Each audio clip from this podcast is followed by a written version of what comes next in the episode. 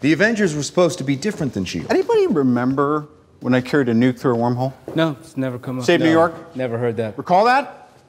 A hostile alien army came charging through a hole in space. We're standing 300 feet below it. We're the Avengers.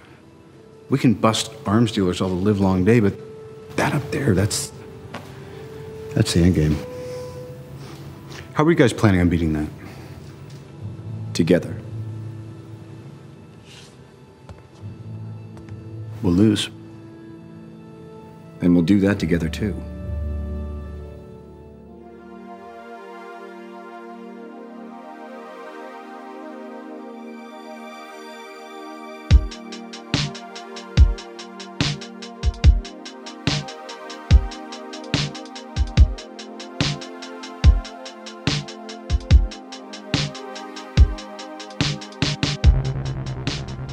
Hello and welcome to the Weekly Reel Podcast. My name is Jeremy, And my name is Ken. and today we're going to be talking about the next three movies in the Marvel Cinematic Universe. We're going to be talking about Guardians of the Galaxy, uh, Avengers Age of Ultron, and Ant Man. So if you missed any of the other MCU rewatch movies, go check out some of our other episodes. Uh, but before we get into some of those, the next three movies, we're going to be talking about some movie news. Uh, I guess slight spoilers for The Mandalorian season two. So if you don't want to know, skip a little bit ahead. I guess skip a little ahead uh, for these slight spoilers. Uh, so there are rumors that a spin-off Boba Fett series could happen because, as we saw, Ken at the end of the first episode of Mandalorian season two, uh, Temuera Morrison as Boba Fett supposedly shows up and he just walks off off screen and then it's credits. So what do you think about a spin-off Boba Fett series happening? You know what? Uh, I would be on board, uh, but with one caveat. Uh, you know what? Because obviously The Mandalorian's been such a good hit. I know they. I think I read somewhere that season three hasn't technically been greenlit yet, but I feel like it's only a matter of time before it does. Um, and you know, to to have like two ongoing series on Disney Plus about two different Mandalorians would be a little bit much, but the reason why I would be on board with it is because Boba Fett is such a um, just a cult hero, and um, I feel like if they do it well, and um, then I feel like it would be a good thing. And here's my one caveat where I where I personally would be on board, and that's if they just made it made it a mini series, um, and they just have it basically kind of like The Watchmen, where they have like a story arc for se- for one season. You know, have it where it ends. You know, it could end after one season, and you know, it could just be a mini series. But have it open ended enough where uh, to a possibility of a season two if they are able to do really good quality writing with it. And so that's pretty much where I'm at in terms of a Bo- Boba Fett series. That's a good idea because I feel like there's a lot of like networks and a lot of other streaming services that have like limited series, right? Mm-hmm. Where they do 10 episodes or something like that. And then and then decide if they want a season 2, but it's like those 10 episodes could finish after that if they really wanted to. Right. And and I feel like if they can't come up with a good follow-up season, you know, like a season 2 Boba Fett, then they won't have to rush it. They don't have to like feel like they need to do it. You know, they could take the time to actually make it a really good season. And if they can't come up with something, at least, you know, the the story arc finished for season 1. Mm-hmm, exactly. I would like for me if I if a Boba Fett series were to happen, I would definitely want to see more like bounty hunter stuff for Mm. sure. I, think with Boba Fett, you need to go a little bit darker because the Mandalorian is actually it does. I don't think it's that dark. It's pretty uh, light so far, and I feel like with Boba Fett, just the way the character is, I feel like you got to go you got to go darker than the Mandalorian. Uh, I would love to see like if they had more backstory on Boba Fett, even if the, what would be cool ooh, is if they had flashbacks with Jango Fett. Because you know it's the same guy. Yeah. And Right. technically you wouldn't even have to have his face. You can just have his helmet and then he just does the voice for Jango Fett also. So yeah, if they did flashbacks, they just need Tam- Temuera Morrison to voice it over, and it'll all be good. So I think that would be that would be pretty cool.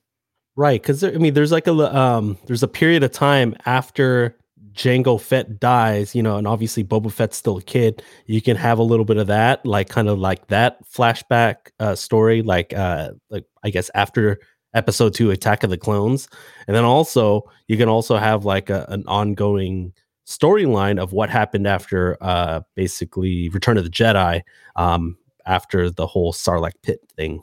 Mm-hmm. I know some Star Wars fans are going to be pissed at me if I don't mention this because uh, they do go into some backstory of Boba Fett as a kid in Star Wars: The Clone Wars, but it would be cool if they did at least some of it in live action. That's yes. that's all I'm going to say. I agree. I agree. And obviously, I don't know what you're talking about, but I'm on board. I'm on board for sure. yeah. So hopefully, hopefully that happens, and hopefully the rest of Mandalorian season two is good.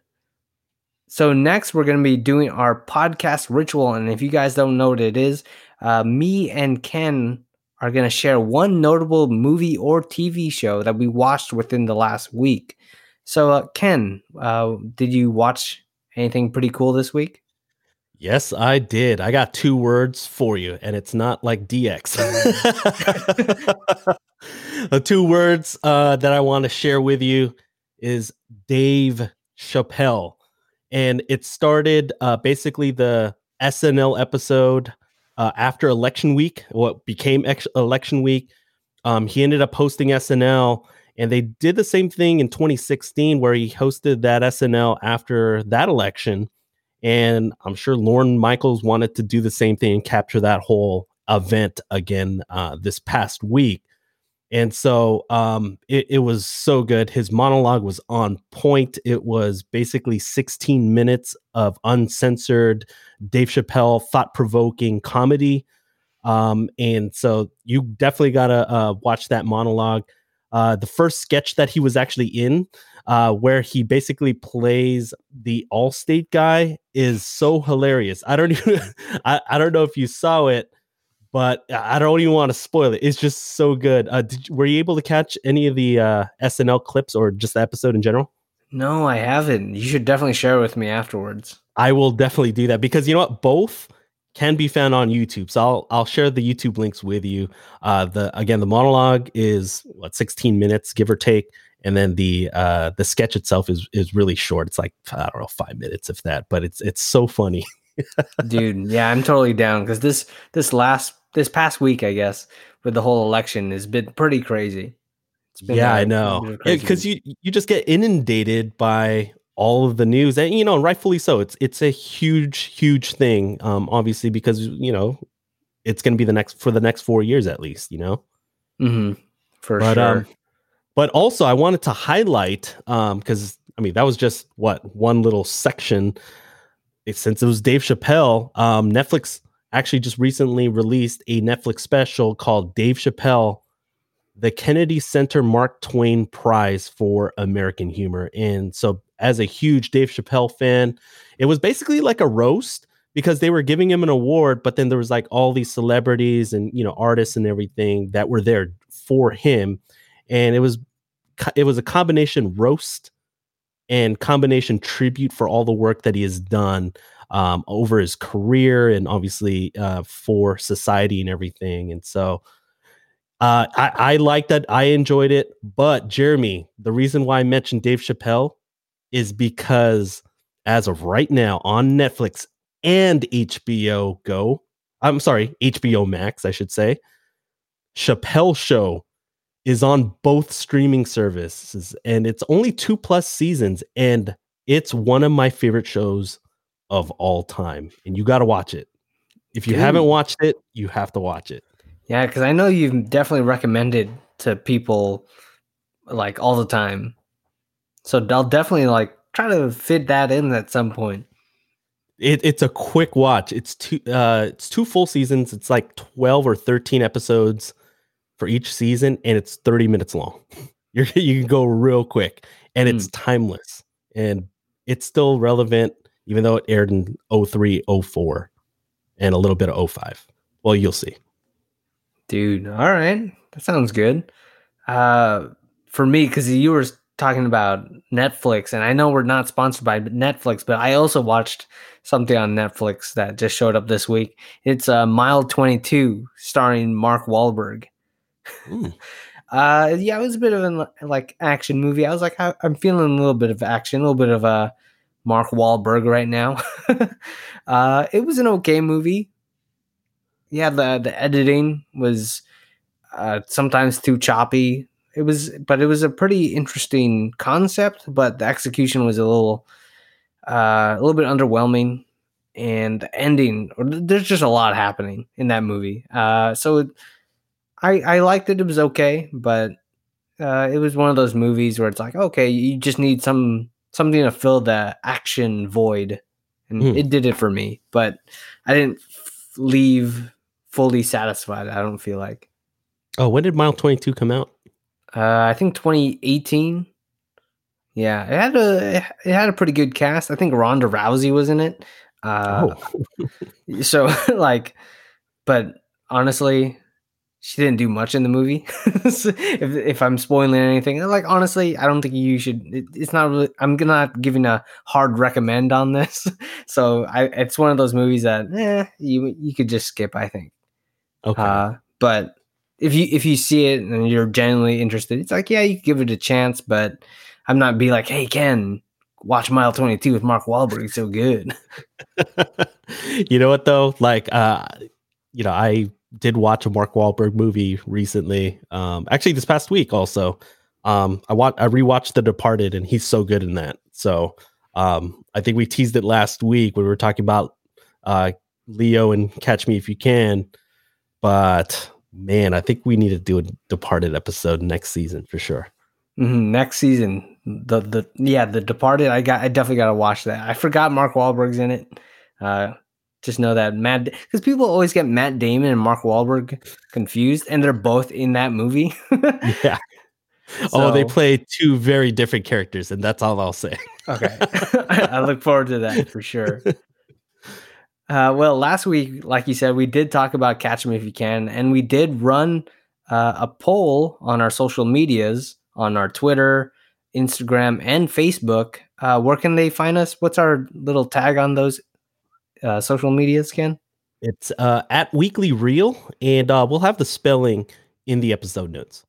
Yeah, so there are polls every Tuesday uh, just to, if you want to participate in those, everyone who's listening. So, Ken, what was our poll this that we ran this last week? Yes. So, uh, this past week for Catch Me If You Can, we ran a poll asking the audience, you guys, the audience, what is your favorite Leonardo DiCaprio movie role?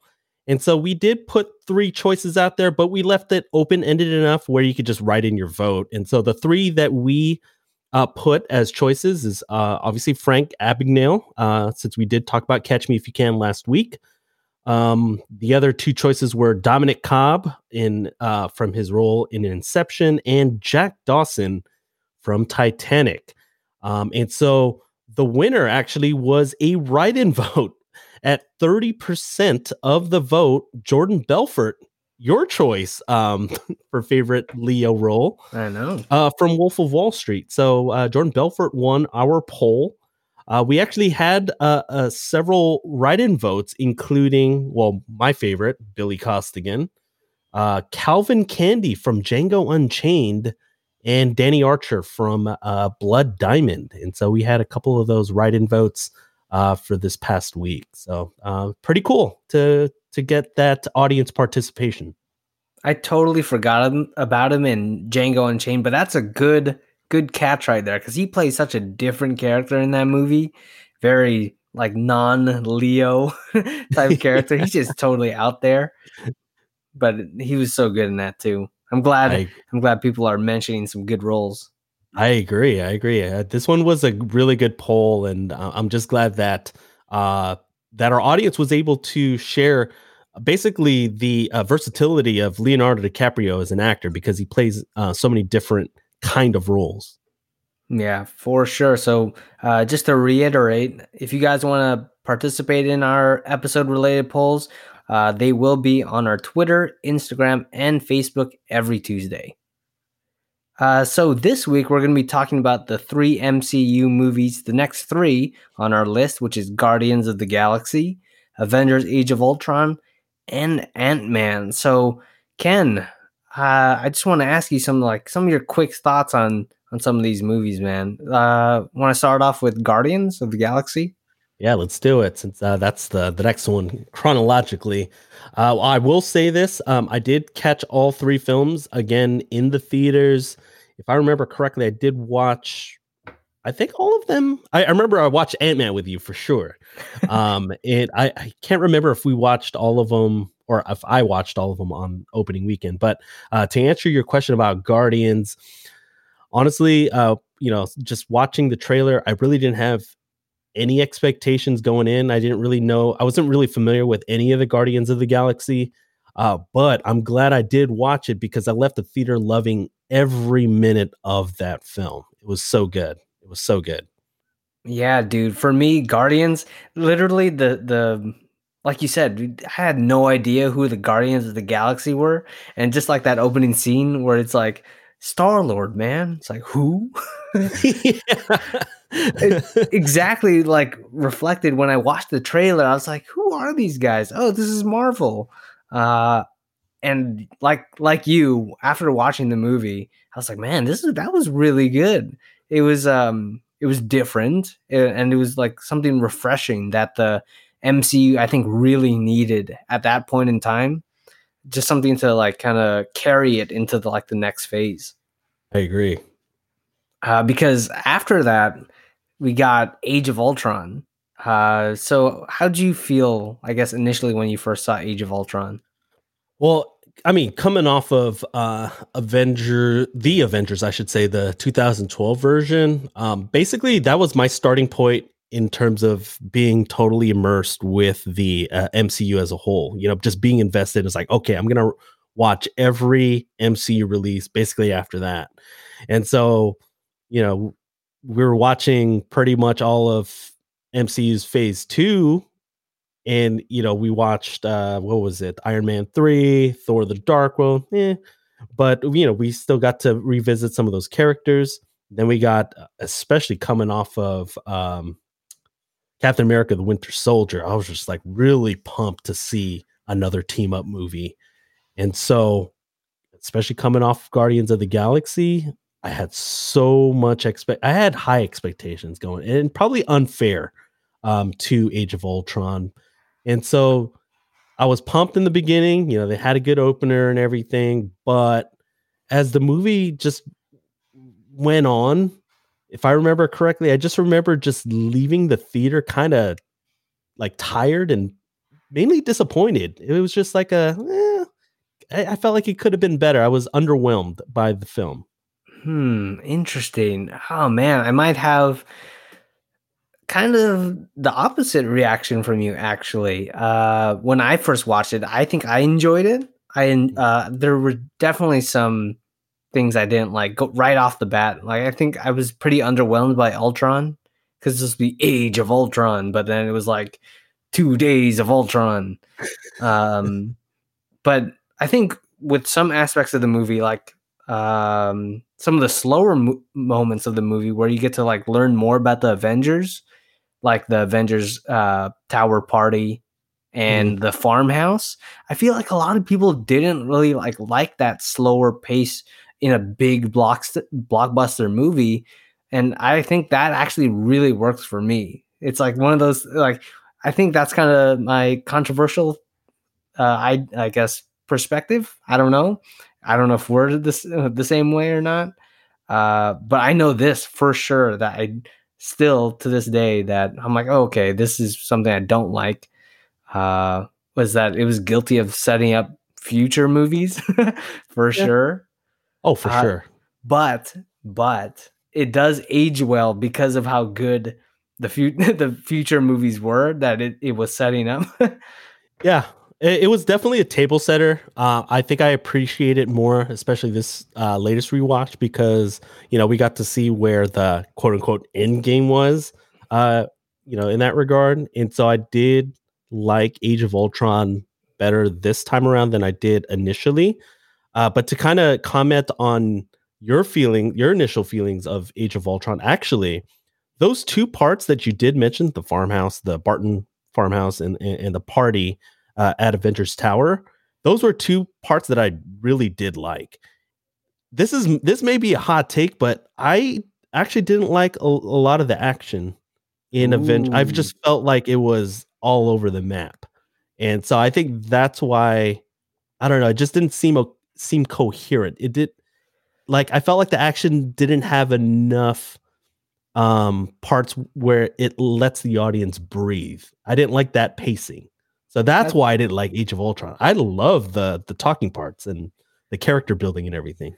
Yeah, because I think last time um, that we talked about the Avengers 2012, you know, they had the aliens, the Chitauri, and they were like cannon fodder, right? Where you're just killing endless amounts of them. And then you kind of have that same thing with Ultron. And I think by that point with Ultron, it is kind of getting a little bit old. Uh, but one thing I, you did mention it is the characterizations of the characters are so much better in Age of Ultron than the Avengers. Oh my god, yes. Especially Cap.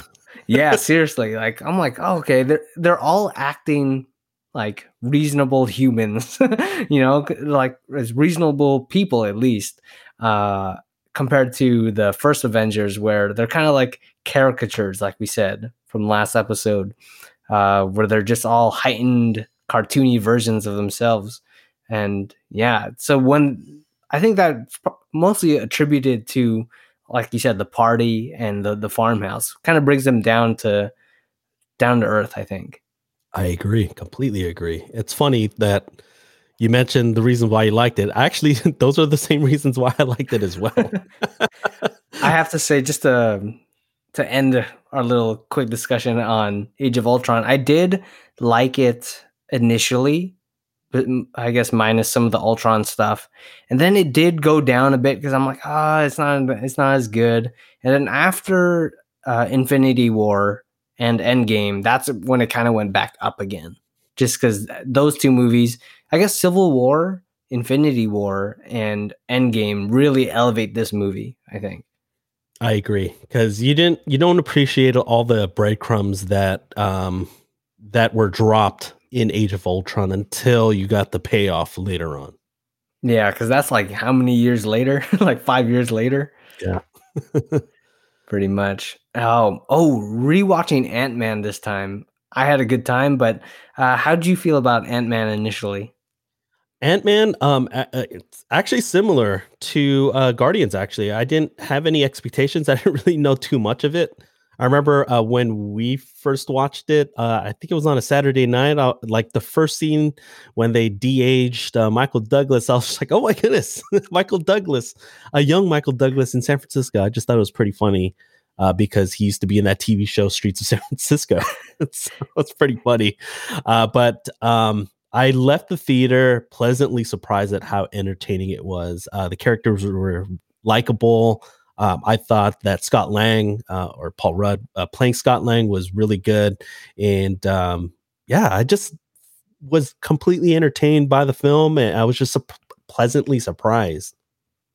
Yeah, like honestly, I was actually in. Well, I liked Ant Man when I first saw it, but I was initially disappointed that Scott Lang was Ant Man, and and instead of Hank Pym, because I guess I had a little bit of background on Ant Man, and I was more familiar with the Hank Pym version of Ant Man. So when uh, going into the movie, I'm like, oh shoot, it's the Scott Lang version. Uh, and knowing that the Scott Lang version, I guess, is like more comedic, and you know, obviously they got Paul Rudd in there. I'm like, ah, I don't know. Will I like Scott Lang? And I think it's just, I guess Paul Rudd was so likable to the point that he made me like Scott Lang. right. You know, uh, I think Hank Pym, the that character has a little bit of a darker past, which is crazy to say with like the whole Ant Man idea. Um, then Scott Lang. Scott Lang is definitely more more Disney for sure. Right. Uh, you know, it's funny you mentioned like Hank Pym. I didn't realize it until I was doing the research for this podcast episode of what Hank Pym's history was as Ant Man. I was like, ooh, yeah, I don't know if that would be too Disney. yeah, yeah. There's some stuff that he does that like, uh, oh, isn't very yeah. Disney. I can definitely see why they went this route for sure. That's why I was curious though, man, because I was like, okay, the Hank Pym and uh, what from what I was familiar with, I'm like, okay, uh, like maybe they'll just take that part out, you know, or how are they going to handle that part? Uh, well, they just completely avoided it. yeah, and they yeah they still completely avoided it in the sequel, but we'll get to that when we get to Ant Man and the Wasp. Uh, but yeah, let's go into our first uh, main topic, which is the best moments from each film. Uh, do you have some really good moments in Guardians of the Galaxy? I definitely do. It was it was actually pretty hard to kind of narrow it down because I feel like uh, I just enjoyed pretty much the whole movie, and so uh, it was really hard kind of narrowing it down just because I know we have you know we try to limit it because we, we, i feel like we could dedicate like a full episode to guardians of the galaxy. But to answer your question uh, the first moment that i did love was the we are groot scene.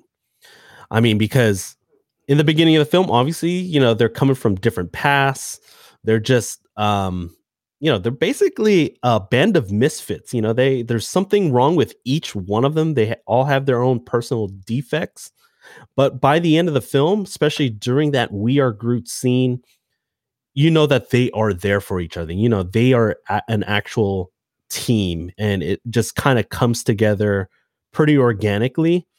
And, you know, obviously you feel bad because, you know, Groot's trying to sacrifice uh, itself because obviously he's not a guy or girl, trying to sacrifice itself for the uh, you know to save the group. Obviously everyone's in danger um, in that ship.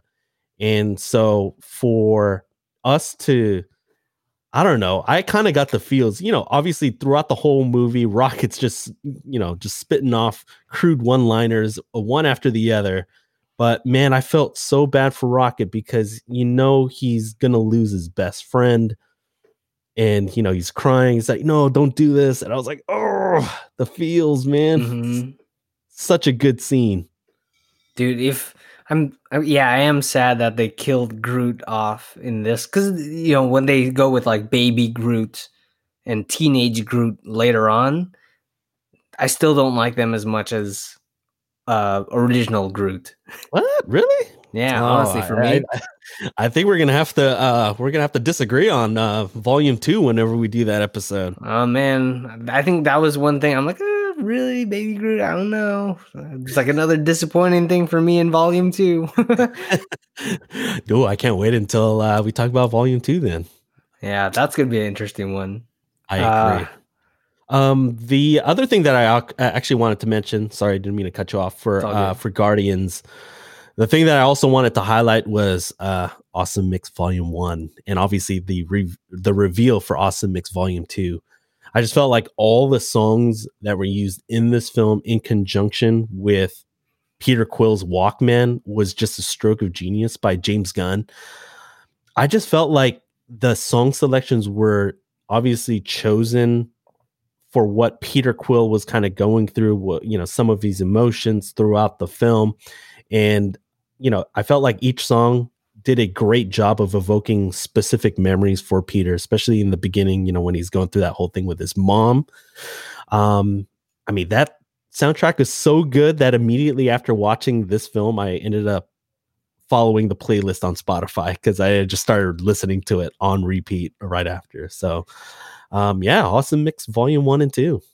Yeah. Is it just me or is it kind of weird that his mom's last gift to him is a mixtape?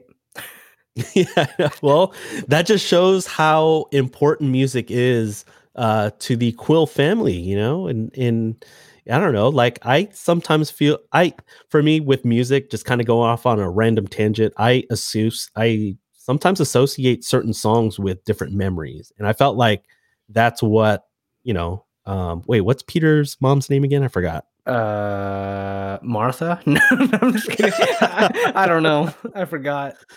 oh shoot! You know what? Uh, Peter's mom. We'll just go with Peter's mom. Yeah. we'll figure out on the on the, in the sequel. Yeah, yeah. Actually, you know what? While uh, you share your uh, best moments, uh, you know, I'm gonna look it up. All right, cool. Uh, my first moment that I wanted to highlight was the standing in a circle scene when they when they are all like, you know, they're they're really like down on themselves, and then they all start standing up one by one, like I'm with you, Quill, and all that stuff, and, then Rocket's like, yo, now we're all standing, a bunch of idiots in a circle. was I was so dying in the theaters watching it for the first time. But just the team dynamic throughout this whole movie, because in the beginning, you know, they're all just fighting each other. Mhm. Uh, and by the end of the movie, you really feel like they're a team. And but and you care about each single one. Cause sometimes in team movies, like, oh, I only care about the leader and his and his girlfriend or whatever, like, I don't know, Fast and Furious. uh, but uh, yeah, but this definitely worked. The whole team dynamic that they had, and like you said, the the music does kick that all up a notch.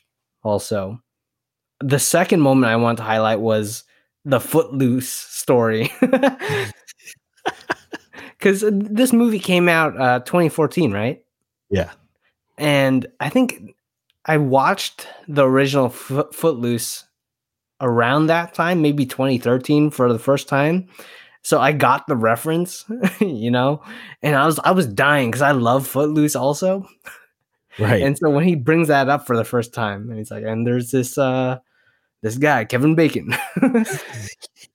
and he's talking about how they dance to save the Yeah. universe or whatever. Yeah, I'm like, it, it, it didn't really happen like that, but you know, uh, it's still a good movie, and I thought those were definitely some highlights from that movie because I I love Footloose also. I feel like that's a would it be a guilty pleasure? I don't know. I I think it's kind of a guilty pleasure, but it's such a uh, it's such a cult classic that um, I could see it not. It's like, oh, dude, you don't love Footloose? It it could be like Peter Parker. It's like it never was. yeah, It never was the still- greatest movie. it's still the greatest movie of all time. never was. it's like off screen too. Oh, so hilarious. Oh, by the way, I looked it up. It is uh, Meredith Quill. Meredith, okay, still pretty close to Martha. Watch out, Batman. Martha, why'd you say her name? It's like, no, I said uh, Meredith. All right, with uh, Avengers: Age of Ultron, though, uh, I thought some of the best moments in Age of Ultron. I guess for me, the first one would be setting up the conflict between Tony and Steve.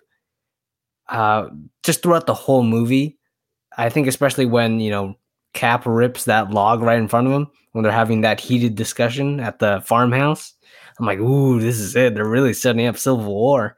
yeah, yeah, you know what? You're right. You know that, and then remember the part in the right before Vision gets created in the cradle, like in front of the cradle, and he's and he throws the vibranium shield, and it hits like four different parts or whatever, and it basically breaks the whole thing. Yeah, dude. I was like, oh shoot, they're they're going down right now. Shoot.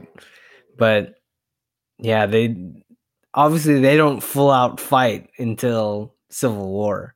Mhm. And ooh, when we get to that movie, I feel like there's gonna be some debate there, you know, Yeah. between us. Yes, I can't wait. Actually, Uh, the second thing I wanted to highlight in Age of Ultron was the the Hawkeye stuff. I think for me, I like Hawkeye, and I think I think that solidified this in this movie because he actually got more screen time. He wasn't mind controlled, and he actually acknowledged like mind control. He did that before and all that stuff, right? and you actually get some backstory with him in the farmhouse and all that stuff. Uh, I was a, okay. I was a little bit disappointed that he had like a family already, Mhm. uh, because I guess I'll, I'll definitely go into some of that stuff later on. Uh, but I did enjoy his. He got a little bit more characterization in this movie. His banter with Quicksilver, uh, Pietro, is I was dying, and uh, Pietro, you know, died. Yeah, no, I agree. Actually, I'll, get to that in just a little bit. But yeah, for all the shit that I give uh, Hawkeye for being basically, you know, how they talk about the strongest Avenger. Uh, that was my Thor impression. Uh, obviously, a lot of people think that Hawkeye is the weakest one, but I agree with what you're saying, and you know what? I wanted to highlight. I'll highlight something of Hawkeye's a little bit later on in this episode. All right, cool. But yeah, that Hawkeye stuff, and I oh, I really thought when this movie came out, I thought he was gonna die. I'm like, Hawkeye's dying in this movie for sure. Everyone's like ragging on him. Uh, they're gonna kill him off, and then when he's when, during the movie when he's getting more screen time, I'm like, oh, it's over. He's dead for sure. uh, and then they have that fake out. I'm like, oh shoot, he survived. You know, they hella faked this out because I was like, yeah, I thought he was dead meat for sure in the theater. hmm I think they knew, and they played with our emotions that way. Freaking Joss Whedon. How about you? Uh, well, the first thing uh, that I wanted to highlight as a best moment for me uh, for Age of Ultron was that whole uh, Cap versus Ultron chase sequence. Um, it was pretty cool to be able to see Cap actually get some action and not like have trouble with just two random henchmen like he did in the Avengers. um, he was actually holding his own against uh, Ultron this time. And while they were fighting, I just thought that that one cool shot of Natasha coming down from the Quinjet, um, I think they featured it on the Age of Ultron, uh, the trailer, was when she comes down um, off of that Quinjet on the mo- uh, f- while she's on her motorcycle and she's driving through uh, traffic in Seoul, Korea, and I just thought it was pretty cool. And then you know, just you know, the, having the Maximoff twins, you know, kind of turning on Ultron. So you you obviously saw that little bit of conflict when uh, Wanda saw what Ultron ultimately wanted to do. And so you got to see the actual turning, you know, like I'm a huge wrestling fan from well before when it was actually good. And to see them turn on Ultron, I was like, ah, that's pretty cool. Oh, they just did a like a quick uh, face turn. Yeah, yeah, because they went, they were heel, and then they went face. yeah, exactly. Uh, so I thought it was pretty cool. It was like, oh, they went to the ring. Who are they going to go after? Oh.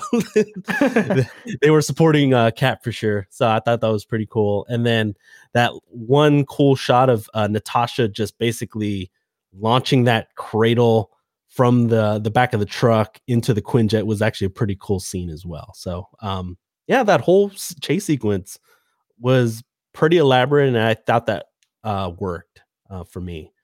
Uh, the other thing that I really wanted to highlight, and you actually mentioned it earlier when we were talking about our uh, general, uh, I guess, experiences with each, each of the films. I really did love that party scene at Avengers Tower. Um, I just thought it was a pretty cool, fun uh, atmosphere because you got to see all of quote unquote Earth's mightiest heroes just kind of just you know just dre- dressed in regular clothes.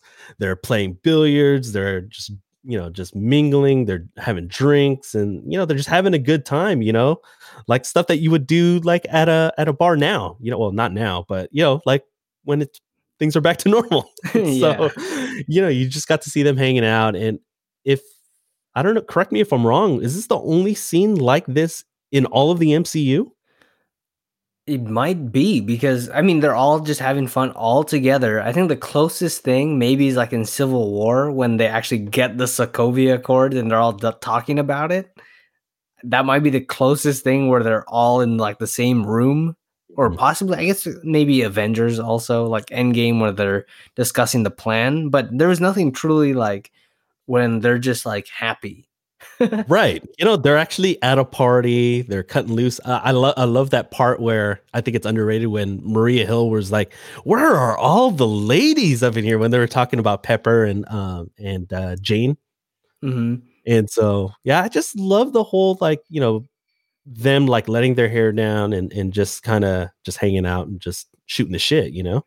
Yeah, and we gotta talk about when they were doing the whole Mjolnir picking up contest. Yes, that was so good. I just thought obviously that's the highlight of that. Uh basically the culmination of that scene. I just thought Yeah. that was so funny. And yeah, that was such a good scene, especially when um Rhodey's like, "Come on, man, represent." yeah. Yeah. They both got their like kind of their own what war, war machine and Iron Man gauntlet or whatever. yeah, shoot, that was good. And you know, Cap, I guess, re- uh, referencing uh, Endgame a little bit, he kind of pushes it a little bit. lifts gets it to lift a little bit, scare scare Thor, oh, just just a bit. Here's my theory on that though. I felt like he knew he can move it, but to kind of spare Thor's feelings or whatever, he actually pretended that he couldn't lift it. Maybe I think so, like it, it, There's definitely some validity to that because he he tries and it moves a little bit and then he lets go and then he tries again. Yeah, because he's all like, "Oh, oh, I guess," you know, he was kind of playing it off like kind of casually, and then remember in Endgame, and we'll obviously get to it when we talk about Endgame. Thor's like, "I knew it." yeah, I was dying. Yeah, I think there's they definitely hinted at that, and Thor probably knew too. hmm He's, Oh, he's sure. not that dumb. Yeah, It- I just love his facial expressions though. When when it did kind of move it, and he was like, "Oh." yeah, that was good. Uh, but let's transition a little bit to Ant Man. I think it might be maybe it's underrated or just might be rated well. I don't know. Uh, but Ken, what did you think of Ant Man? What were some of the best moments in Ant Man? Well, some of my favorite moments from Ant Man. Uh, one, the first one, obviously, got to mention Luis's stories. They're all just hilarious, just the way they film it, uh, just like his charisma uh, throughout the film.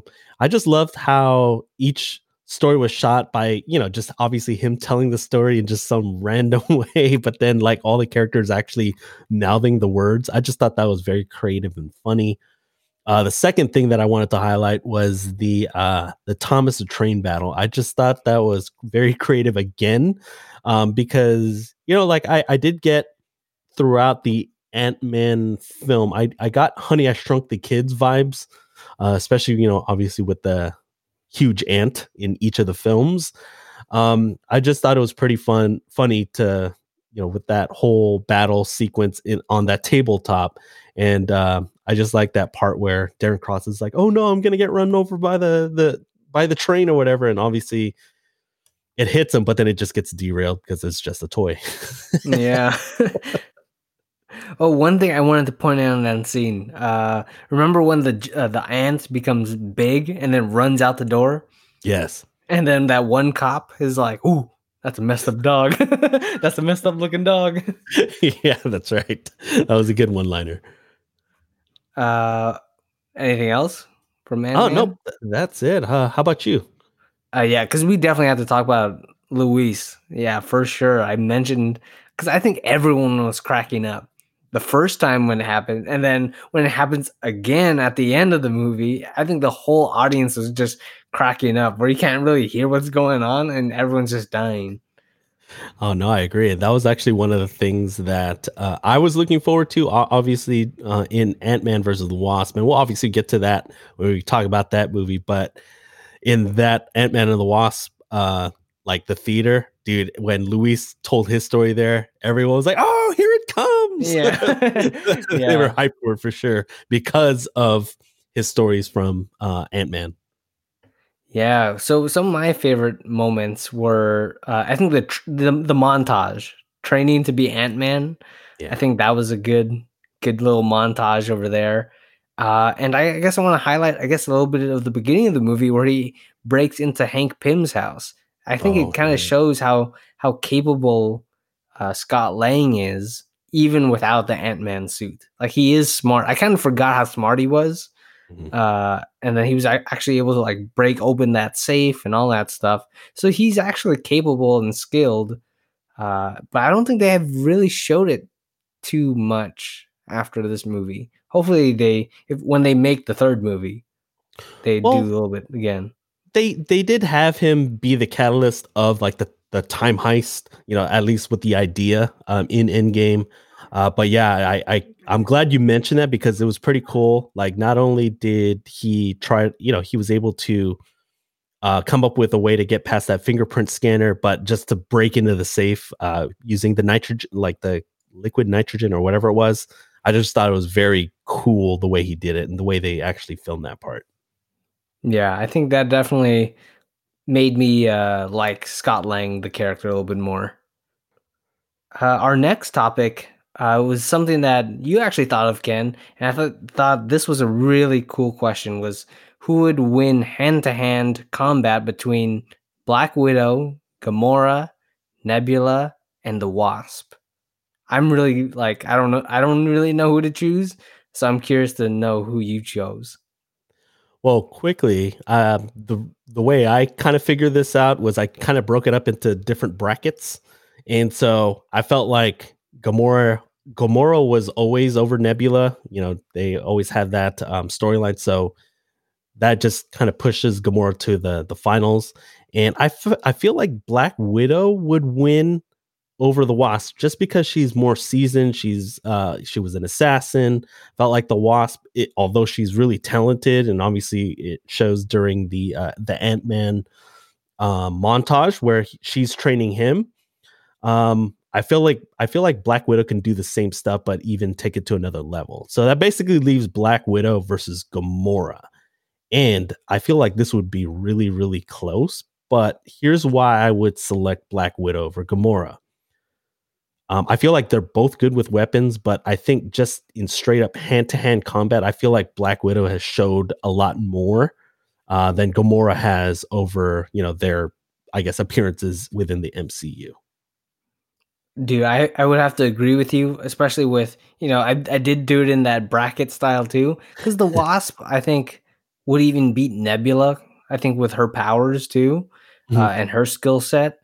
But I like this is hand to hand. So I think it would, yeah, like you said, it would go between Black Widow or Gamora. And if Gamora had her like swords or something, uh, I think she could win because you know she's daughter of Thanos and all that stuff. Right. But since this is hand to hand, and like the more like we've definitely seen more hand to hand with uh, Black Widow because she can like fight like multiple people just with her bare hands. Uh, and so I think I would agree with you that Black Widow would win against Gamora. I think Gamora uh, is is skilled. I think especially because of her training with mm-hmm. Thanos. But I think Black Widow, I think, would probably beat Gamora. Yeah. Plus, um, I mean, and, and they kind of featured it in, especially Infinity War. I feel like, I felt like Black Widow held her own against uh, the Children of Thanos. Um, mm-hmm. And she she was doing really well in that what that subway fight or whatever when they revealed uh, her and Cap and um, Falcon and every and all those guys. Yeah, and I think doesn't she fight? I forgot her name, Proxima Midnight or something like that. Yeah, yeah. So I feel like it would be close. That's a close match, but ultimately Black Widow would win. I think. Uh, the next thing I wanted to talk about was the best Stan Lee cameo out of all three movies. Ken, which was the best Stan Lee cameo for you? Well, I almost gave it to his cameo in Age of Ultron because obviously he gets drunk and gives his uh, signature one line, uh, signature line Excelsior. But the more I thought about it, I was like, oh man, I gotta, I gotta give it to the one in Ant Man just because they snuck him in at the very end on Luis's last story, and anything with Luis's stories automatically gets that bump up, and um, just for him to get that uh, bartender cameo at the end and then you know with luis you know mouthing his words or whatever i just thought it was so hilarious because anything with luis's stories i'm all in. Yeah i have the same thing. That was definitely my favorite also. One because like the one age of ultron is really good right? And it is longer. I think that's might be like its advantage. But i think i like those cameos where it's like blink and you'll miss type of cameos. And just the fact that yeah he's also in luis's storyline or storytelling uh just makes it that much better. And because it's like just a blink and you'll miss. And and it being i think was he at the club? Yeah he was the i think he was the bartender. He was the bartender yeah, yeah. so it makes it really funny. I almost got it mixed up with the the deadpool cameo. Whoops. Oh yeah. We should probably cover deadpool at some point because yeah. i feel like those are good especially the first one. Uh oh, how about best non Stan Lee cameo? Okay, um, I'm gonna actually give you a really obscure one. so, my winner for uh, well, I've, we're not giving out awards, but uh, my favorite best non Stan Lee cameo is actually also within Ant Man. And do you remember the uh, gift that uh, Scott gives his daughter Cassie that really ugly rabbit. Mm-hmm. Well, on IMDb, it's basically credited as Hideous Rabbit. And the voice of Hideous Rabbit is none other than Tom Kenny. And he is best known for being the voice of SpongeBob SquarePants. And so I just thought that'd be a pretty fun best non Stan Lee cameo. Oh shoot! I didn't know that. That's a good one though. yeah. I uh you know when i was uh when we were obviously doing our best non-Stan Lee guy i was just literally looking through imdb and i was just like oh shoot i recognize that name. And then i went back to the scene and i replayed and i was like oh yeah that is spongebob's voice. Mm-hmm. dude that's good catch. I didn't i wouldn't have guessed to uh pick one of the voices in ant-man. Yeah especially that rabbit Uh, for me, it was actually in Guardians of the Galaxy. It's also another voice role, voice cameo.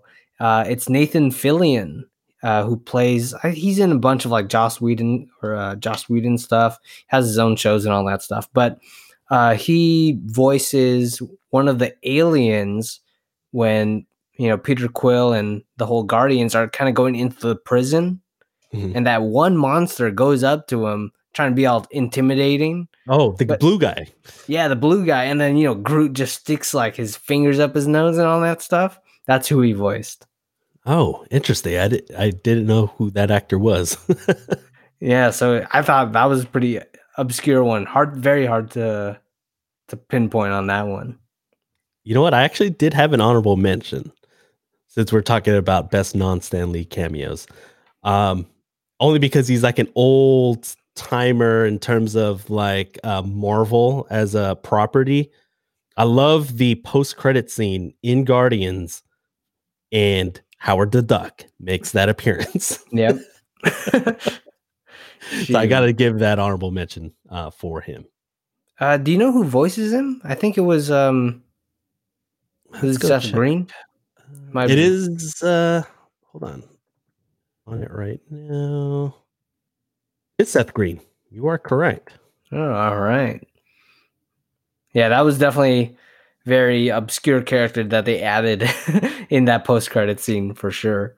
I know, and he's made uh, a couple of other cameos uh, in one, one in Volume Two and another one in Endgame. Yeah, that that Endgame one, I still don't think I've seen him. Like I've, uh, I'm I know I've seen like the clip on YouTube because it's yeah. super like slowed down and all that stuff, but uh, it's hard to like point them out when you're actually like watching the movie in real time. Yeah, you're not going to catch it if you're going to be watching it in real time. I've I know where exactly where it is, and each time I watch it in real time, I still miss it every time. Dang, it's pretty crazy how people can just find some of that stuff. Yeah, super Easter egg. Uh, so I actually want to ask the audience a question, you know, going uh, before we go into our break, and it's which MCU movie was the most disappointing? Uh, Ken, do you actually have a most disappointing MCU movie? Um, I do. Um, um well, I, I, guess we'll we'll figure that out with the poll. But I, if I had to give you one right now, I would have to say Iron Man two. Hmm. Yeah, Iron Man 2 is definitely not the especially following up from the first Iron Man, that mm. was a big letdown for sure. I think for me, one of the most disappointing MCU movies, I think I I alluded to it before, is Guardians Volume 2. Mm. Uh yeah, just because of how good the first Guardians is, go very high expectations going into the second one. Yeah, that actually that's a very close like second. That's like one and one A for me. Um, it would be between those two for sure. Mm-hmm. So, uh, if you want to answer our audience question, uh, you can check us out on Twitter. You can tweet us on the the Twitters at at Weekly Reel, uh, and you can email us your feedback. So, uh, Ken, what's our email again? Our email address is weeklyreelpod at gmail.com. All right, so get on that, participate, and we'll you know we'll mention you if you want uh, in our next episode. So Ken, uh, let's take a quick break.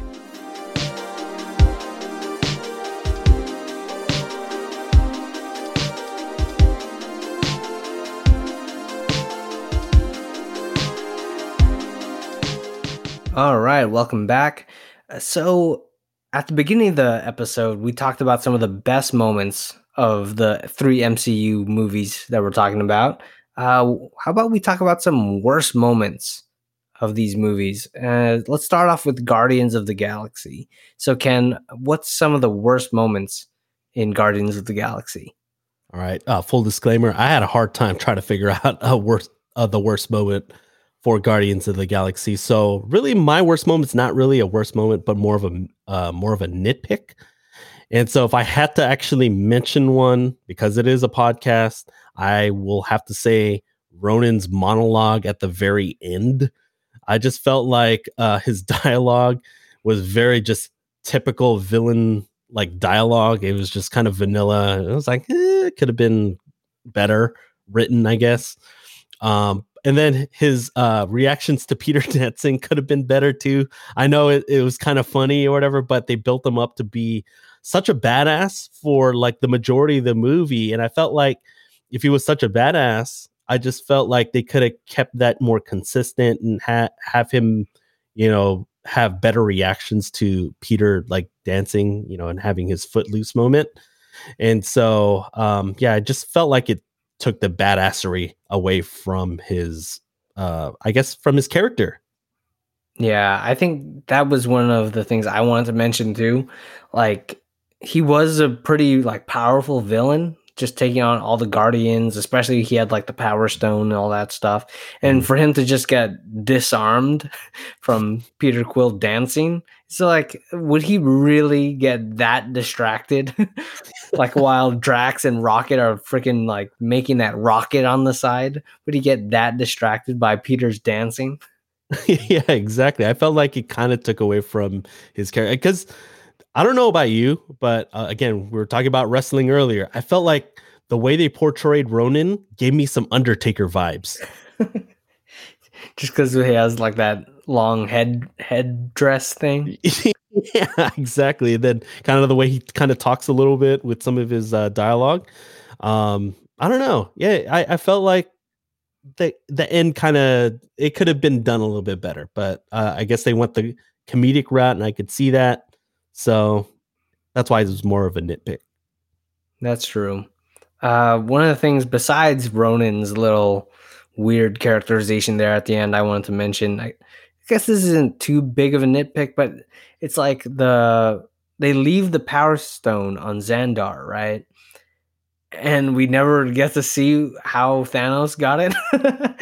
he just has it at the beginning of Infinity War. It's like, No, oh. Xandar's gone. I know exactly. Uh, I I felt like they could have devoted like maybe a cold open to that instead of the cold open for I guess the destruction of the uh, what was the shi ship's name again in Infinity War in the beginning. Ooh, I forgot. You know what I'm talking about, though. Yeah. Uh, the ship at the end of uh, Ragnarok, and obviously the beginning of of Yeah. Infinity War. Yeah, Thor's ship. Yeah, we'll we'll get to that when we talk about Infinity War. yeah, for sure. Uh, how about Avengers: Age of Ultron? Did you have some things that you didn't like about that movie? oh, for sure. This one, I guess, was a little bit easier, but um, I you know was trying to figure out which particular one that I wanted to mention. And I guess the one that I settled on was uh, I didn't like how they kept forcing Brutasha on us. And uh, for those of you who are trying to figure out what I'm talking about with Brutasha, that's basically Bruce Banner and Natasha Romanoff. Um, I I actually did like some of the stuff earlier on, um, especially the hey big guy, the sun's getting real low. I just thought that Especially when they was- reference that in uh, yeah, it- Ragnarok. yeah, it was so hilarious. I just thought it was, you know, it was pretty cool. It was it was new. And then I really liked the implied romance, you know, like that flirting during the party scene. I just thought that that was really good because it was more implied, you know, sort of like the whole um you know, like when Han Solo and Leia were kind of like kind of doing this whole implied romance or flirting in Empire Strikes Back. I got those vibes. But as the movie kept uh I guess as the movie kept going, they just kept pushing it. They kept forcing it on us. And and obviously knowing what we know now, especially, you know, watching Infinity War and Endgame, it ultimately led to absolutely no payoff. So I felt like they wasted a lot of Age of Ultron on that, and especially given where we find out where they ended up. Hmm. Yeah. So I'm I definitely want to talk about that more because I have that as my worst moment or worst thing in Age of Ultron. But I do want to mention really quick, like Ultron, he was a bit underwhelming for all the hype, especially in the trailers when he was like, "There are no strings on me." I'm like, "Oh shoot, here we go, Yeah. Ultron," and then yeah, he just ends up. I didn't expect him to be like this, almost like witty villain Tony Stark esque. I get why they did it or Yeah. where it comes from, but I, it just doesn't. It didn't work for me. I agree. And then it got repetitive. I think we talked about it at the beginning of the, the episode where, like, him, you know, obviously uh, him controlling the random sentries.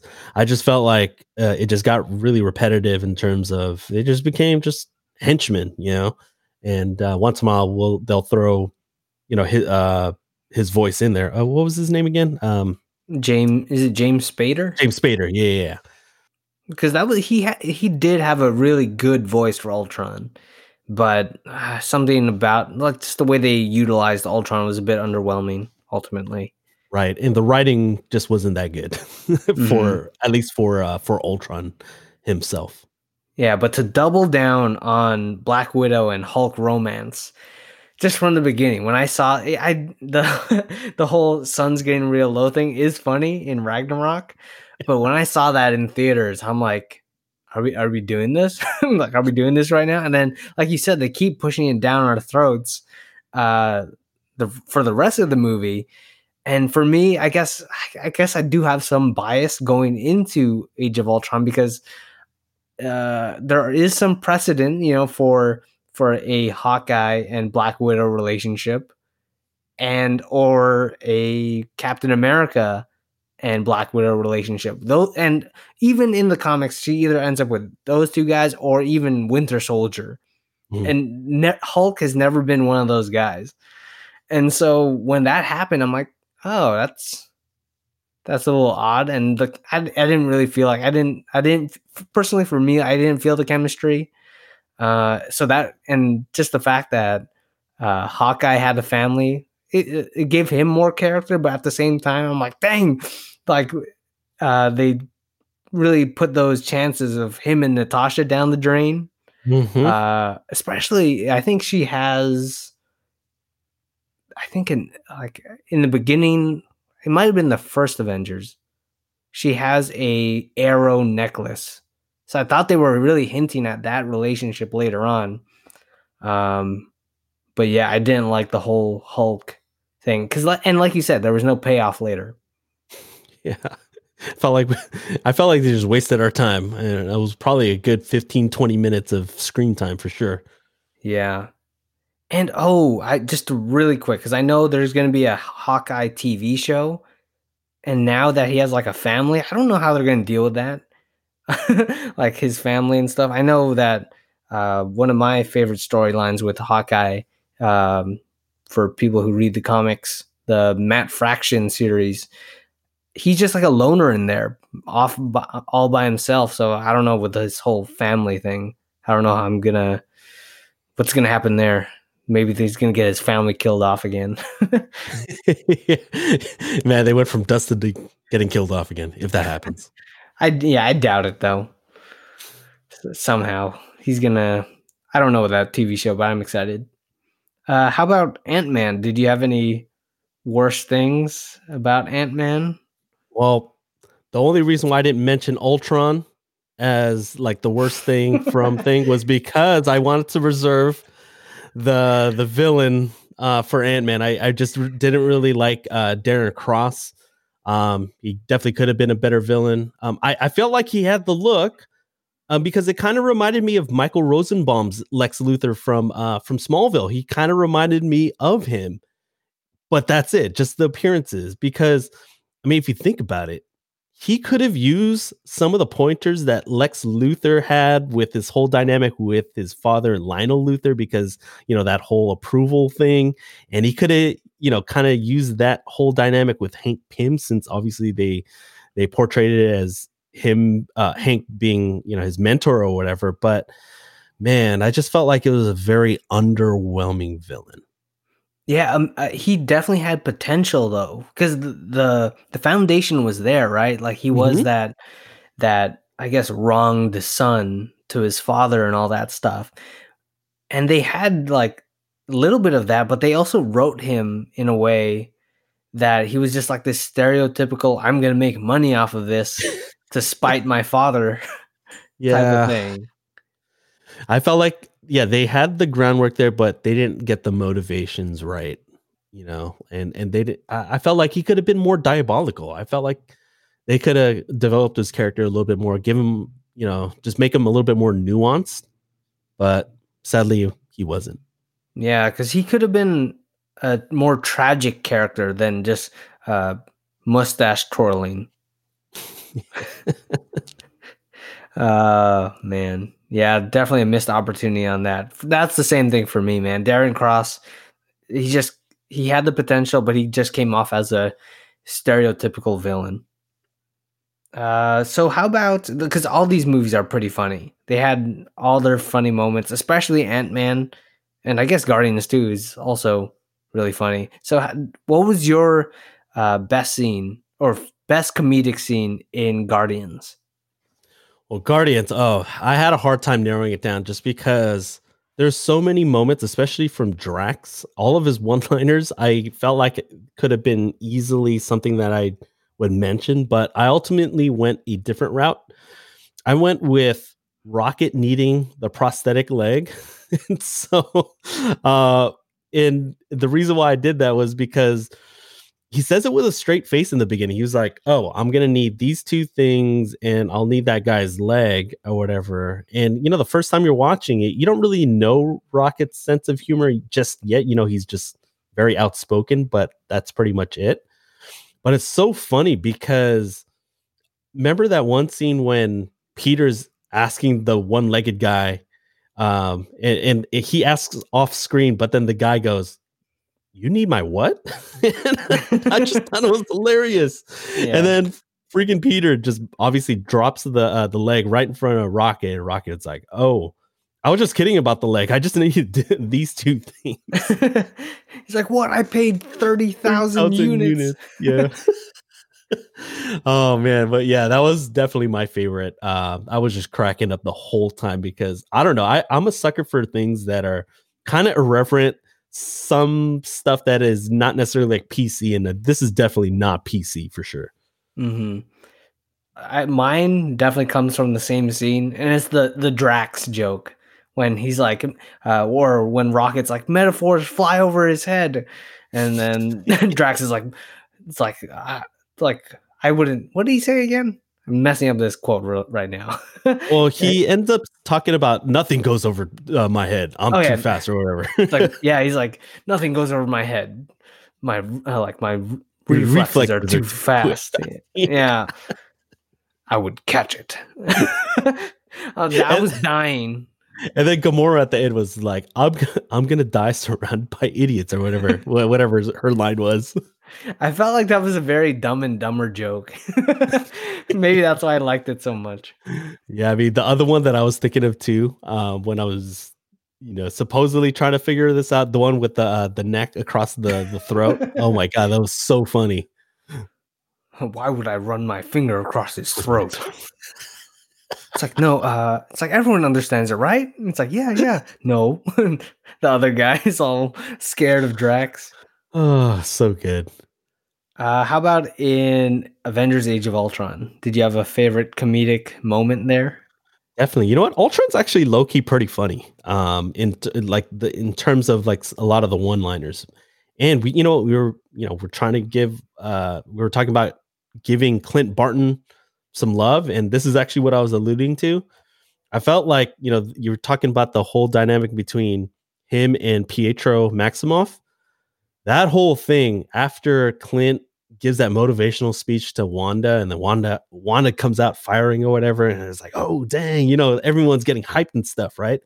And then Pietro basically speeds there, picks up his sister, and then and then he says to uh to to Clint, "Keep up, old man." And then Clint just basically talking to himself, and he's got his like bow and arrow cocked and everything. He's like, "Nobody would know. Nobody." and then I was like, wait, nobody would know. I mean, you're the only guy that's using a bow and arrow. They would totally know. I didn't think about that, but yeah, yeah, you're right. It's like, oh yeah, it's like, uh, I don't know. There's another archer that shot Pietro in the back of the head. I don't know. Dude, I was hella cracking up when he said that. I had to repeat it a couple times, and I was just dying. Oh man, I just spent because that scene's not even too long. It's like maybe a minute long. I, I ended up spending like uh, 10 minutes on that scene, just repeating that because I was cracking up at my own joke. nobody would know. Nobody. yeah, just the way, just the way uh, freaking Hawkeye was saying that too. that was Oh, perfect. oh my goodness, so good. Uh, how about you with uh, Age of Ultron? Uh, mine would have to be in the Avengers Tower party, and uh, it has to be when Rhodey telling some War Machine stories, where he's like, I, "Then I pick up the tank and drop it. Boom! You looking for this? and then he gets like, you look." It's like, why do I even talk to you guys? I know, yeah. Uh, what was it? Uh, both Tony and uh, Thor. Thor, yeah. like- oh, is that the whole story? oh, it's a good story then. Thor. And what makes it even funnier is later on they cut back to Rhodey in uh, telling the same story to a different group of people, and it's like, "Boom, you're looking for this," and then they all start laughing, and then you can see in his face he's like vindicated. yeah, he's like, yeah. He was like giving himself the nod. He felt really proud of himself. yeah, he's like, "Finally, someone gets me." I think that was my favorite funny moment in there. Uh, but Ant Man has a ton. Do you have a favorite in Ant Man? I really just wanted to give it to Luis, but I mean, I felt like I gave him a lot of love and best moments, and so I went a different route for best comedic, uh, I guess, uh, moment for Ant Man. And so my uh, the one that I liked the bu- the best is Scott's first encounter with Sam, because Scott's basically like he's really he's already like tiny or whatever, and he's basically talking to Hank and Hope, and he's saying, It's okay. He can't see me. Sam, straight face, goes, I can see you. and he's all, and Scott's like talking to, uh, still talking to Hope and, and Hank. He's like, Oh, he can see me.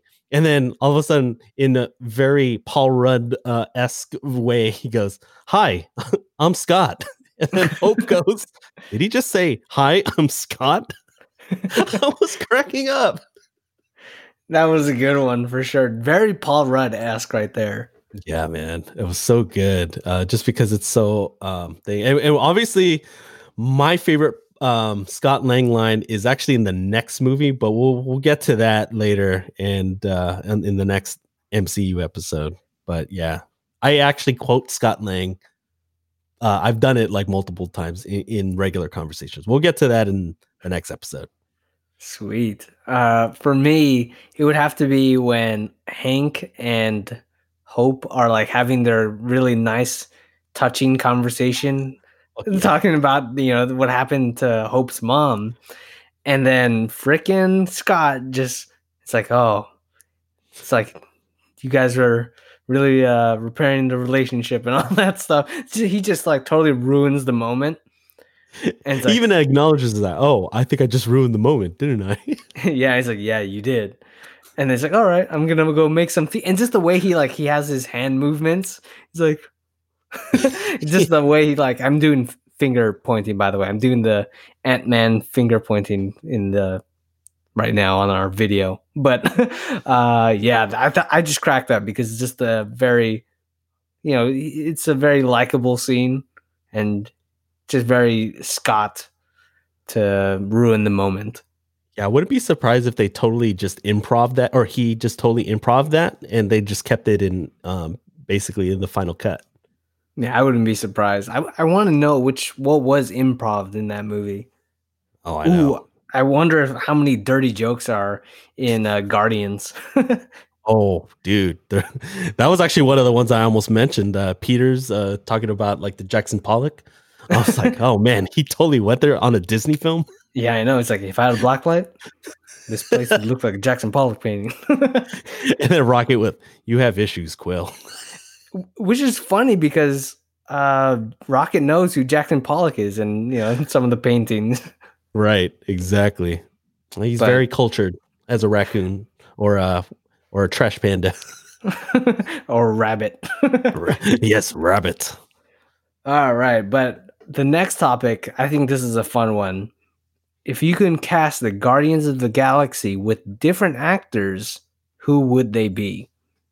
Oh man, yeah. th- You know what? This one was definitely a fun one. I actually had a hard time, and I felt like the the one. Well, once I figured out who I wanted to cast for Peter Quill, I think everything else fell into place. So that being said, uh, the person that I would cast as Peter would be John Krasinski. Um, I think he actually. I read that he actually went out for the uh, the part, so I definitely think he would do, be a, a a good Peter Quill. And since I'm casting John Krasinski as Peter Quill, it's only right that I cast Emily Blunt as Gamora, just because they have a natural chemistry uh, for whatever reason. I don't know which reason. I'm just kidding. But to counter, uh, to round out the Guardians of the Galaxy cast for Drax the Destroyer, I mean, I'm kind of cheating on this one because obviously Dave Bautista is such a good Drax. I'm casting The Rock um, Ooh. as Drax, and then with Rocket, I just thought it would be pretty funny if we got Will Ferrell as the voice of Rocket. and last but not least, with Groot, uh, even though Vin Diesel did an amazing job, I'm gonna. I, I alluded to this guy a little bit earlier in the episode, actually at the top. The Allstate guy, the real Allstate guy, not Dave Chappelle Oh. but Dennis Hay- Haysbert, I actually have to look him up. Dennis Haysbert, Haysbert felt like he has. I feel like he has a good voice to be. Mhm. Well, he only has to say really three words. I am Groot. Yeah, he just has to say it a bunch of times. yeah, and he's got that really deep, rich voice. Ooh, those are all good castings. Oh, man, I didn't think of John Krasinski. Now I feel kind of dumb. Uh, but for me, with Star Lord, because I've been mentioning Supernatural on the on our episode podcast, like how many times already? I'm gonna cast Star Lord Jensen Ackles. Well, So didn't he? Oh, sorry. Didn't he? Um, he actually went out for the part. Actually, I think I read. Oh, he did. Yeah. because he definitely plays a very Han Solo esque character in Supernatural. Oh, he does. I didn't know Yeah. that. I thought he would have been more serious. Yeah, he's definitely like he definitely can bring some comedic uh like moments in that movie. Maybe not like Chris Pratt, but I feel like yeah, he has that Han Solo quality to him also. Uh for Gamora, I would cast Ana de Armas. Do you remember her from um what's that latest movie that she was in? Uh the mystery movie. Shoot. It's totally off the top of my head. It's like Clue. Oh, you're talking about the one? Uh, Knives Out. Knives Out, yeah. Yeah, Her. Yeah, she's the really good. girl. And she, you know, she's gonna be in the next Bond movie. So I was like, okay, I can see her as like this green alien. That's Uh, a good one. I because I really liked her in Knives Out. Yeah, so I was like, okay, she can give like she can play an alien because I like freaking what's her name? I'm totally blanking. Uh, who plays Gamora? Oh shoot, I'm also. Oh, Zoe Saldana. Yeah, you know, she plays another alien in Avatar, so she got to play a blue alien and green alien. yeah. That's our color scheme, by the way, for the Weekly Reel podcast. So I guess Gamora should is kind of like a kind of like our mascot a little bit. uh for Rocket, you might like this one. I'm gonna cast Michael Rosenbaum. You mentioned him. Oh, Michael Rosenbaum, like who played Lex Luthor, because I know he has some acting, uh, voice acting ability. Uh, he played the Flash in the Justice League cartoon. that'd be a good one because uh, I felt like Rocket needs to have like kind of like a that distinct voice, especially when he's like like either kind of crude or angry or whatever. I feel like Michael Rosenbaum would be a really good um, Rocket. That's a good one. Yeah, which is funny because I think he he makes a little bit of a cameo in Guardians Vol- Volume Two. I'll point him out later. Ooh, I don't even know about that one. Yeah, when we get to that episode. Uh, for Drax, since you picked The Rock, I have to go with John Cena. yeah, just uh, give some other wrestlers some love, I guess. you know what's funny? Uh, he was the first guy that I originally thought of, actually, but I was like, mm, you know who'd be better? The Rock. yeah, I thought you know The Rock is. I don't know if he would want to be in this whole team up movie, but yeah. uh, for Groot, I know you're gonna like this for sure. You're not gonna know who it is at first, but uh, I would choose Keith David. Oh, I know Keith David. and you know who where he's from. He Dude. plays the he voices the arbiter in the Halo game series, and yes. that voice, man, Ooh. just as Groot. That is like, gonna be a good one. He's like Star Lord, help me. yes, Keith I am Groot. He's got that really deep voice too. Oh, dude. Yeah, but yeah, yours is really good too. I like our cast. now let's uh, talk about our favorite segment or our favorite game here on the Weekly Reel podcast the Guess the Rotten Tomatoes score. I am winning right now for now, uh, 12 to 9. So if Ken sweeps me in these three uh, in these three movies, he'll be all tied up. Yeah, but if you sweep me, I think it's the competition's over. yeah, this season might be over because because we wanted to reset at the end of the season, right? Yeah, that's correct. So, um, yeah, I can't give you too many um, the rest of the, the way. I mean, there's only so many episodes left. So, all right, make or break. So you, yeah, for sure. Do you want to guess Guardians of the Galaxy? Yes. Um, so my guess for Guardians of the Galaxy is 93. Ooh. I guessed 90%. Okay. All right, hang on. All right, so let me look it up real quick. Guardians. I totally misspelled Guardians Galaxy, but it's okay. Oh, Man, okay, here we go. Guardians of the Galaxy, 91% on Rotten Tomatoes. Oh, are you kidding me? so I got the point there. You know what's crazy though? The the audience score is 92%. Tell me. so you Into gotten... the audience. Just one point difference, man. Yeah. All right. But I got that one. 13 to 9 now? Yeah, and I just want to reiterate to the audience, we we make sure that we form our guesses beforehand, so we're not like cheating or anything. Right. Obviously, I should be cheating. just kidding. I'm just kidding. All right. So, what's your Age of Ultron guess? Uh, I feel like even though I would probably give it a lower score, I still think because, um, generally speaking, MCU movies do really well, especially these team up movies. I'm giving uh well my guess for Ultron um on Rotten Tomatoes is 85. Ooh, I guess 84. Oh. so we're uh, uh Avengers. Whoops, I can't spell again. Age of Ultron is what the heck? 76%. Oh, are you kidding me? I'm telling you. Audience score 83%. Well, you it's got actually lower than I expected. That is very yeah. I thought they would have gone high on that, obviously. Yeah, because uh, when you took the high of 85 and I was 84, I'm like, oh man, I lost. I thought it was gonna be like 80, 88 or something. Yeah, I probably would have gave it given it somewhere in the 70s though.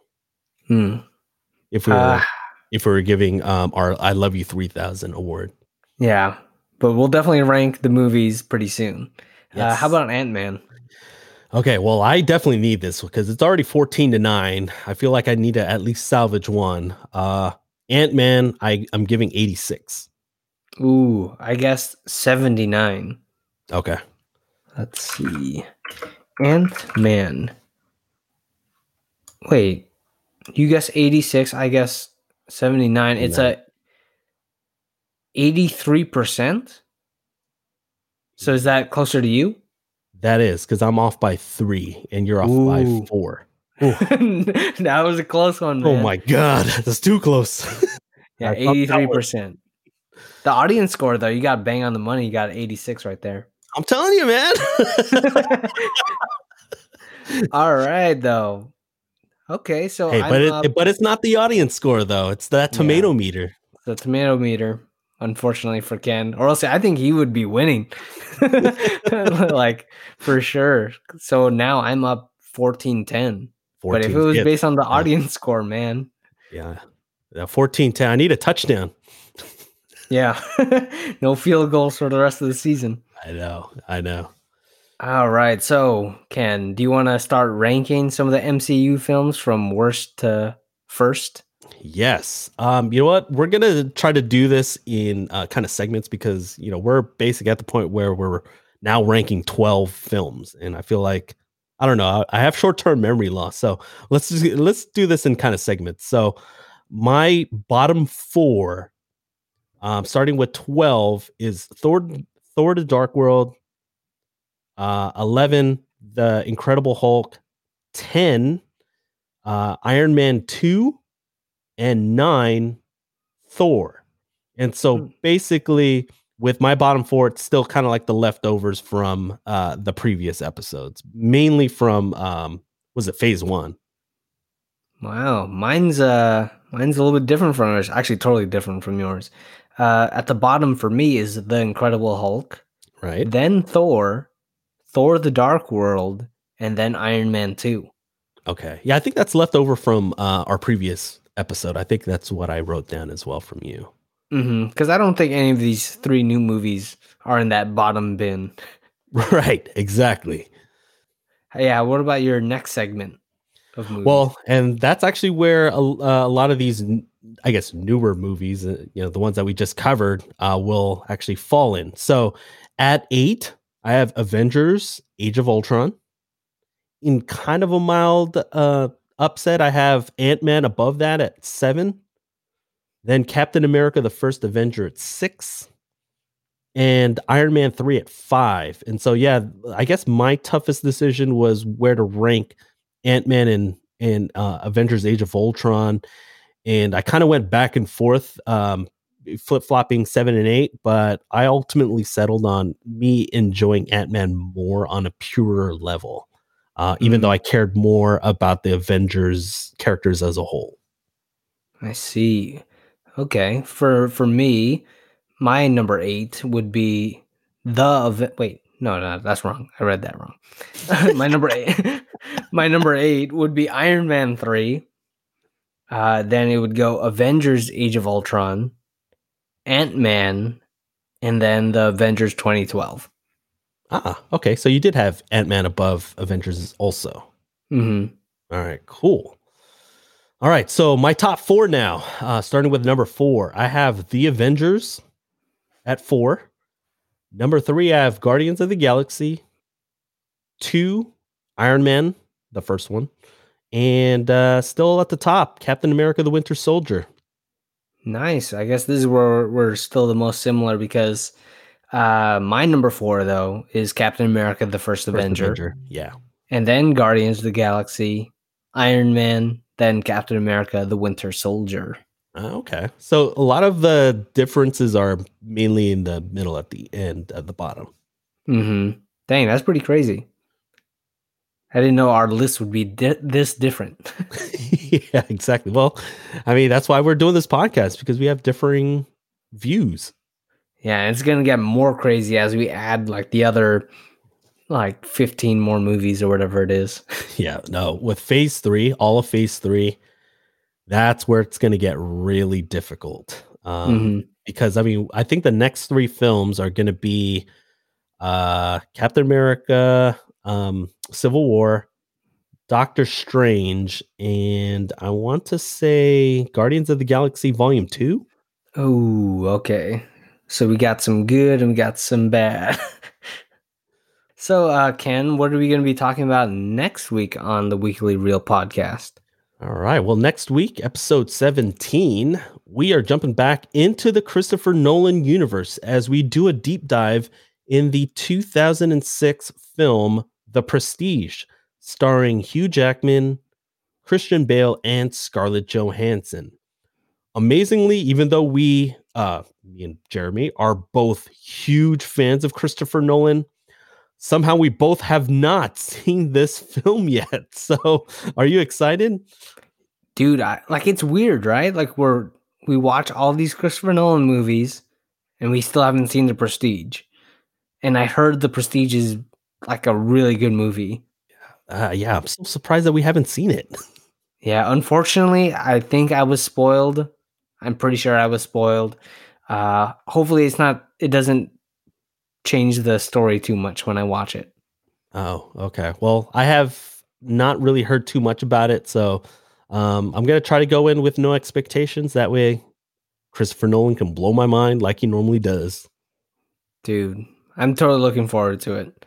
Uh, but yeah, so make sure that you follow us on Spotify or on uh, subscribe to us on Apple Podcasts, any of the, your favorite podcasting stuff. Make sure you're up to date on all that, uh, and on our Twitter at Weekly Reel. So, uh, so if you want to follow me on Twitter, you can follow me at JP underscore flicks, or if you want to subscribe to my YouTube channel, I'm still putting up movie reviews on there. Search me on Jeremy Pulumbarit on YouTube, obviously. How about you, Ken? Anything you want to uh, plug it or anything new happening with you? Well, not necessarily with me, but yeah, I just wanted to just kind of reiterate what Jeremy just said. Uh, he just, I literally just watched a uh, one of his reviews actually earlier today, and uh, he's putting out regular content, and so we'll have his uh, link in the description in the episode notes. So definitely subscribe to his channel. Uh, but for me, I'm mainly just uh, active on social media on Twitter and Instagram at Free FreeKenA, and uh, the spelling will be also in the episode notes. Oh man! All right, it was a really crazy episode today. Talking about another three bunch of movies, MCU man, it's pretty crazy. And these were kind of you got some good, really good movies with Guardians, and I guess you know fairly entertaining movies with Age of Ultron and Ant Man. I was actually pretty surprised. To, I enjoyed Age, Age of Ultron more than I did. Yeah, I think, um, like you said, well, like we mentioned earlier, actually, you know, with having Infinity War and uh, Endgame, um, just kind of like having the payoff with all the breadcrumb, uh, breadcrumbs that uh, Age of Ultron left. Uh, I thought it made well, it made me appreciate it uh, more than uh, when I originally did my Infinity when I was rewatching it for Infinity War. I, I didn't really appreciate uh, Age of Ultron back then. So really glad that we did this latest rewatch. So yeah, that was our part four of our MCU, I guess, rewatch. Uh, I think we'll probably get back to part five next season on the on our podcast, right, Ken? Yeah, yeah. It uh, just stay tuned. Uh, so in the you know before we get to part five, whenever that is, definitely re-listen or check out the the podcast episodes uh, with part one through four, where we cover the first twelve MCU Infinity Saga rewatches. Yep. So that's the end of phase two. Now on to phase three. Uh, all right, Ken. I had a fun time talking about the MCU. It's always a good time talking about these movies.